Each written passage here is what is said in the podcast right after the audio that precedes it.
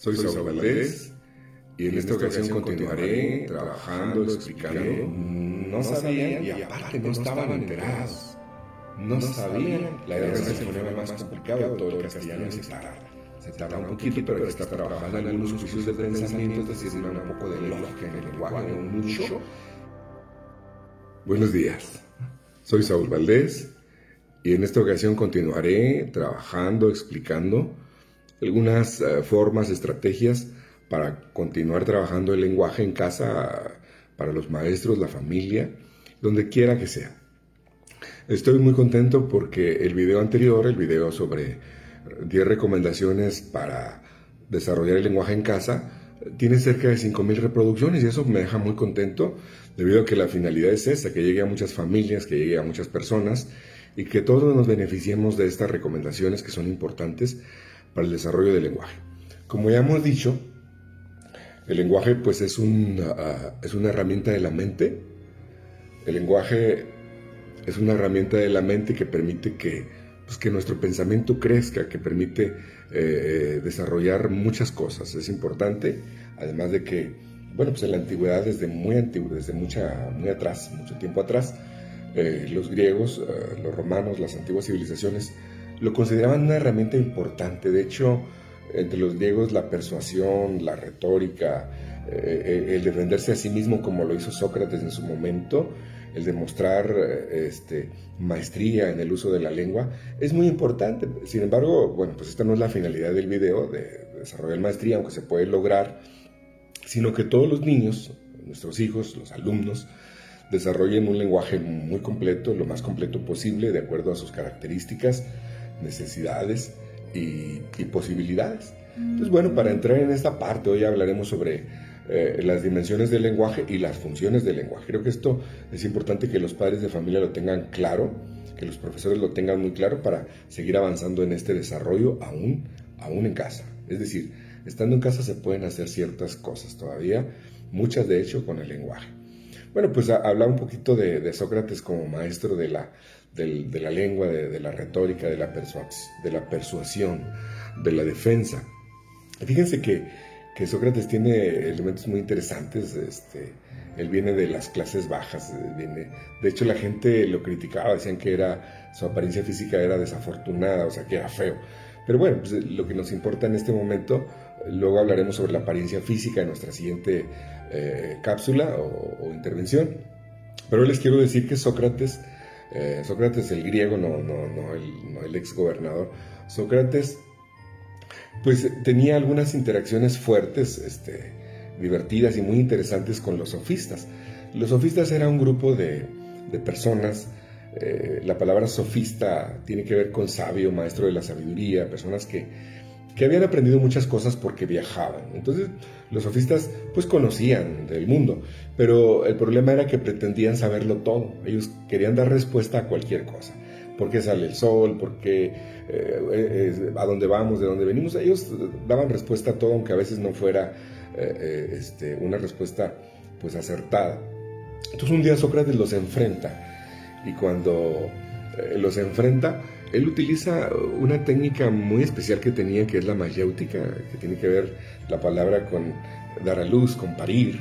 Entonces, para Sócrates, a través de las preguntas, podíamos ir dando a luz al conocimiento, podríamos ir pariendo, por decir, el conocimiento. Entonces, siempre había preguntas muy interesantes, muy bien planteadas, muy certeras, que iban llevando a la gente a descubrir el conocimiento que tenía dentro, o bien a descubrir que no lo tenía y que había que irlo construyendo o irlo sacando. Lo que les quiero decir en esta ocasión es que en una discusión de tantas con los sofistas, a Sócrates le preguntan esto y aquello y lo otro, y Sócrates, él decía, yo solo sé que no sé nada, o sea, no sé, y a veces cuando uno pretende saberlo todo, finalmente no sabes mucho cuando profundizas en algo. Entonces Sócrates decía, yo solo sé que no sé nada. Y listo, seguía él aprendiendo, investigando. Entonces los sofistas creían saberlo todo, y entonces Sócrates los acusaba de una doble ignorancia. Fíjense bien en esta frase. Los acusaba de una doble ignorancia porque les decía, yo tengo una sola ignorancia, porque yo ya sé que no sé. No sé, tengo una ignorancia. Pero ustedes tienen una doble ignorancia porque no saben y además no saben que no saben. Ese era el problema. No saben que no saben. Entonces, esa doble ignorancia es interesante debido a que Sócrates a través de las preguntas les iba haciendo descubrir que no sabían y aparte no estaban enterados. No sabían que no sabían. Entonces, valga esta pequeña anécdota para entrar en el lenguaje, ya que una de las funciones del lenguaje es la función interrogativa. Ahorita la vamos a comentar, pero antes de entrar en la función interrogativa que la manejó con maestría Sócrates en la antigüedad y del que hemos aprendido mucho, les quiero decir que en el lenguaje, clásicamente en la teoría, se ha dividido, voy a decir 4 dimensiones, 4 aspectos, 4 dimensiones del lenguaje, y ningún padre de familia, ninguna madre de familia, ningún profesor las pierda de vista. Por ejemplo, la dimensión fonológica. Nadie la pierda de vista, es una función importante.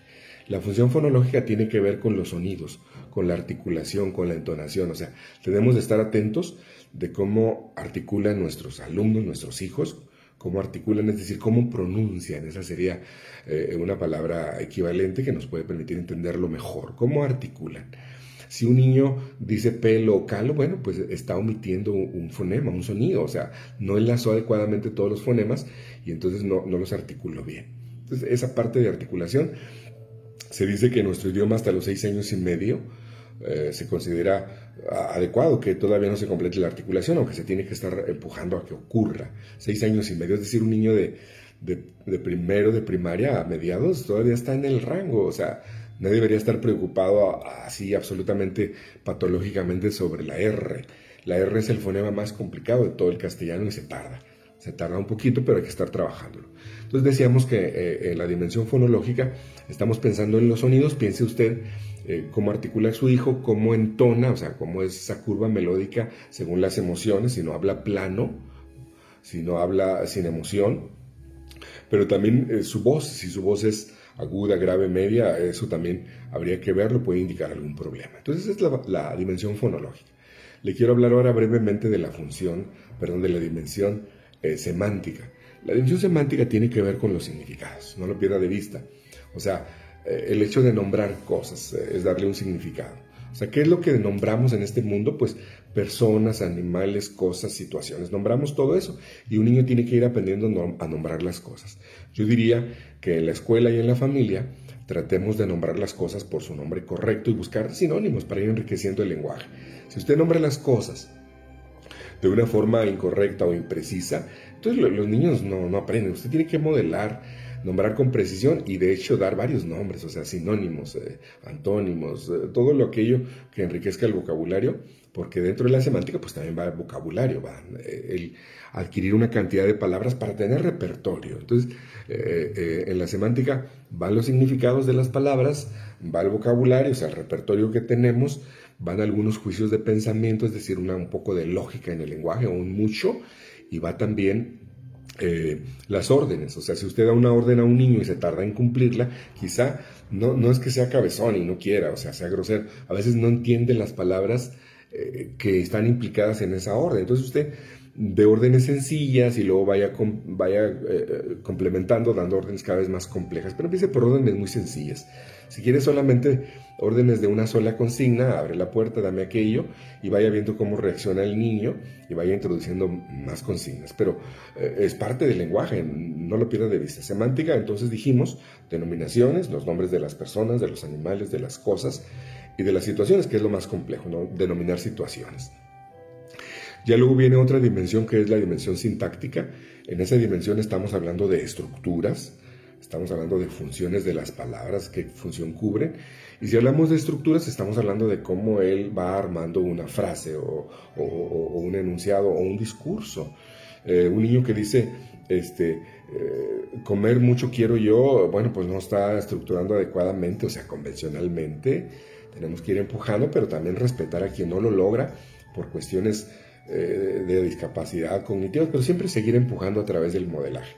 Entonces, si usted quiere modelar la parte sintáctica, usted utilice frases gramaticalmente correctas, no las parta, no diga el caballo, no, diga el caballo corre, queremos comer sopa, dígalo completo, quizá pausado, quizá marcado, pero dígalo completo, no segmente las palabras, eso rompe la estructura de la palabra y la hace antinatural. Nadie habla diciendo yo voy a ir a, ya, no, no hablamos de ese modo. Entonces modele ritmo correcto y frases no tan largas pero gramaticalmente correctas. Vaya agrandándolas conforme el niño tenga la capacidad, pero usted siempre esté modelando frases gramaticalmente correctas. A eso se refiere la función sintáctica, la estructura, la función de las palabras. O sea, no vamos a entrar en los niveles, no estamos haciendo evaluación, pero vaya viendo, porque un niño con muy pocas posibilidades utiliza palabras como sustantivos, como verbos, o sea, muy simples, y poco a poco va agrandando, usando artículos, usando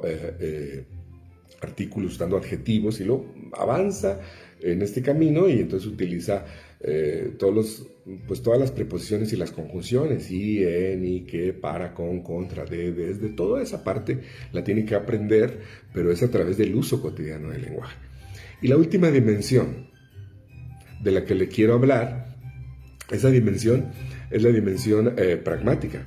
Es una dimensión muy interesante porque esa dimensión haga de cuenta que recupera, hace aterrizar todas las demás que acabamos de mencionar, fonológica, semántica, sintáctica.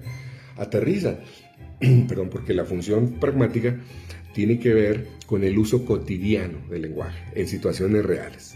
De ahí viene también el concepto de competencia comunicativa, o sea, utilizar apropiadamente el lenguaje en situaciones específicas, en muchas situaciones específicas. Entonces, en la pragmática aterrizamos, usamos el lenguaje en el día a día. Buenos días, ¿cómo estás? Adiós, hasta pronto, no me gusta cómo me hablas, no es apropiado. O sea, vamos a usarlo con maestría, como decíamos, lo más posible. De eso se trata la pragmática. Y la pragmática pues tiene funciones. De hecho, antes de entrar en las funciones, que es la parte más importante que quería comentar, están los turnos, o sea, respetar turnos, cuándo entrar, cuándo no entrar.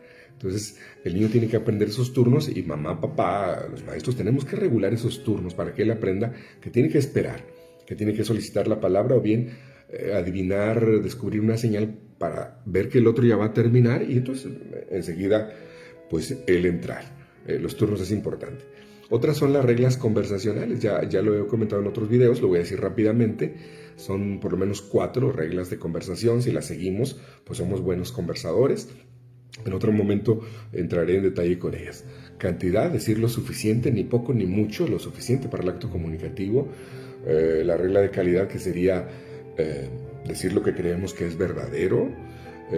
Otra regla sería la de modo, o sea, decir las cosas bien, de una forma educada, correcta, solidaria, empática, no ofender, no ser rudo, no maldecir, ser irónico. Ese tipo de cosas tienen que ver con el modo. Y por último, la relevancia, decir lo más importante, o sea, lo que es importante, eso hay que decirlo. Entonces voy a las funciones. Fíjense que decía al principio de Sócrates que era un maestro en la pregunta. Bueno, pues una de las funciones del lenguaje es justamente la interrogativa. Pero antes de entrar de lleno en ello, yo siempre le hago una pregunta a los padres de familia y a los maestros. ¿Para qué queremos que los niños hablen? ¿Para qué queremos que los niños hablen? Porque estamos preocupados porque no habla bien, porque habla bien, porque habla de una forma, porque habla lento, porque no dice. Entonces yo les pregunto, ¿y para qué queremos que los niños hablen? ¿Para qué queremos que las personas hablen? Y entonces, bueno, escucho muchas respuestas variadas, a veces extrañas y a veces un poquito alejadas de las funciones del lenguaje, y en realidad queremos que hablen pues para que logren los propósitos comunicativos y para que puedan entenderse con una gran cantidad de interlocutores. Entonces, una de las funciones del lenguaje es la función fática. Creo que sería la más elemental, una función muy específica, que tiene que ver con abrir canales de comunicación, que tiene que ver con ver a los ojos, que tiene que ver con estar atento, que tiene que ver con iniciar la comunicación a través de un gesto, de la palabra, a través de la mirada, a través de alguna manifestación. Entonces hay personas, hay niños pequeños y a veces grandes que esta función no la tienen desarrollada. Entonces sería muy importante que usted estuviera atento si su hijo mira los ojos, si su hijo comienza las interacciones o siempre está dependiendo de que usted arranque el saludo, arranque la plática. Muchas personas llegan y no saludan, o sea, llegan y no comentan nada, o sea, dicen, no, pues yo llegué. Decía una persona en una forma muy simple: yo no me despido porque la gente ya me vio que me fui, y si ya me fui, pues ya me fui. Y también decía, y llego y no saludo porque pues ya me vieron y ya pues nos estamos viendo. O sea, es algo muy, muy elemental, pero una persona me dijo que esas eran las motivaciones cuando hacía o no hacía. Yo creo que podemos afinar esto y que nuestros hijos, nuestros alumnos pueden aprender, descubrir, podemos mostrarles, modelarles cómo iniciar las interacciones, qué decir, cómo iniciarlas y cómo mantenerlas. Eso es muy importante, iniciarlas y mantenerlas. Y en esa función fáctica pues demostramos a través de la mirada, a través del tocarnos, a través del llamarnos para voltear, a través de decir una palabra, incluso el saludo, mostramos la función fática. Algunos niños con discapacidad no lo han aprendido, pero no por la discapacidad misma, sino porque a veces no lo modelamos y no insistimos. Yo lo he trabajado con niños con discapacidad y se van logrando cosas que la gente no imagina. Otra de las funciones que vuelvo con Sócrates es la función interrogativa o función interrogatoria. Fíjense que a través de esta función obtenemos información, a través de esa función aprendemos. A través de esta función logramos recuperar lo que no entendimos o aquello que no sabemos. Entonces la función interrogativa es importante. Luego yo le recomiendo a los maestros, pero en esta ocasión a los padres de familia también, que vayan haciendo un listado de estas funciones para palomear aquellas que tienen o no tienen sus hijos o alumnos. Entonces hay alumnos que no saben preguntar, hay niños que no saben preguntar. Entonces si no lo hacen, pues se quedan sin información, se quedan sin saber, no recuperan aquello que se explicó o bien no obtienen aquello que necesitan saber. Entonces, descubra si su niño, si su alumno sabe preguntar y enséñele, modélele cómo preguntar. Diga, podríamos decir esto, hagan juegos donde se pregunte para ir aprendiendo. Otra de las funciones comunicativas o de lenguaje es la función regulatoria. Es una función interesante, porque a través de esa función pues controlamos a los demás. O sea, un niño al que siempre le pegan, porque siempre está llorando o al que siempre está en problemas, pues a veces le hace falta función regulatoria. O sea, yo también, una persona adulta, joven, hasta tienes que regular, no, quítate, vete, no me gusta, me hablaste muy mal, estás siendo grosero, me estás diciendo mentiras, no quiero que estés aquí. O sea, podemos decir mil cosas a través de la función regulatoria. Y esa función nos permite controlar a los demás y bueno, pues estar atentos al entorno y no ser víctima del entorno, pero pues tampoco de los demás a través del lenguaje. Entonces, la función regulatoria es interesante, nos permite defendernos del entorno, controlarlo, pero tampoco abusar. Hay gente que abusa de la función regulatoria y siempre está controlando al otro. O sea, si nuestro hijo está en el extremo de la función regulatoria controlando, o bien siempre a merced, pues podemos estar en un término medio y modelar cómo regular. Fíjense que otra de las funciones, ya vamos de bajadita, es la autorregulación. La función autorregulatoria es una función que nos permite controlarnos a nosotros mismos, o sea, regularnos nosotros mismos, por eso es autorregulatoria. A veces cuando no se tiene lenguaje, o siempre que no se tiene lenguaje, es más fácil que podamos agredir físicamente, o que podamos entrar en conflicto grave cuando no tenemos lenguaje. De hecho, yo digo que a veces los niños de guardería, de un centro de desarrollo infantil, que es lo más correcto decir, muerden mucho, empujan, pues porque no tienen lenguaje. Posteriormente irán adquiriendo lenguaje y van a irse autocontrolando y controlando a los demás. Es una función autorregulatoria la del lenguaje. O sea, por ejemplo, estoy molesto y digo, interiormente, con mi lenguaje interior, yo diría, Saúl, tranquilo, no pelees, no es momento, no es correcto, ofender, se puede decir de otro modo, y nos autorregulamos. Les digo que los niños que agreden o que están en conflicto permanente o con mucha frecuencia, les hace falta esta función, es parte del lenguaje, autorregulatoria, hacer un análisis de lo que estamos sintiendo, buscar alternativas interiormente para ir llegando a otra cosa que no sea la agresión. Función autorregulatoria, mucho ojo, véanlo en sus hijos, en sus alumnos. Otra de las funciones básicas también para el ser humano es la función expresiva, o sea, decir lo que pensamos. lo que sentimos, lo que nos pasa, lo que nos gusta, lo que nos disgusta. Es muy importante decirlo, porque también un niño que no lo dice, una persona que no lo dice, pues es víctima de cosas, tiene que confesar, tiene que decirlo, que no le gusta, que sí le gusta, que le molesta, que está contento, que está feliz. Yo a veces, para motivar un poco esta función, hago un juego con los niños pequeños que se llama yo me siento feliz cuando, y tú. Y entonces yo comienzo modelando, yo me siento feliz cuando escucho música, cuando veo la lluvia, y tú, y señalo a la otra persona, y esa otra persona dice, yo me siento feliz cuando veo la televisión y cuando veo a mis papás, y tú, y señala al siguiente, y hacemos una cadena para ir modelando, decir cosas que sentimos. Puede ser también yo me siento triste, pero en este caso pues yo me siento feliz, y vamos haciendo una cadena, enseñamos a los niños a preguntar un poco, pero también a expresar las emociones, lo que sienten. He visto a algunos jóvenes, niños con discapacidad, que esto no se trabaja, y es importante que lo digan. Si hay alguna agresión, si no les está gustando algo, explicarles lo que están sintiendo. Es importante esa parte. Los llevamos más, ya estamos en la quinta función expresiva, donde decimos lo que sentimos, lo que creemos, lo que pensamos.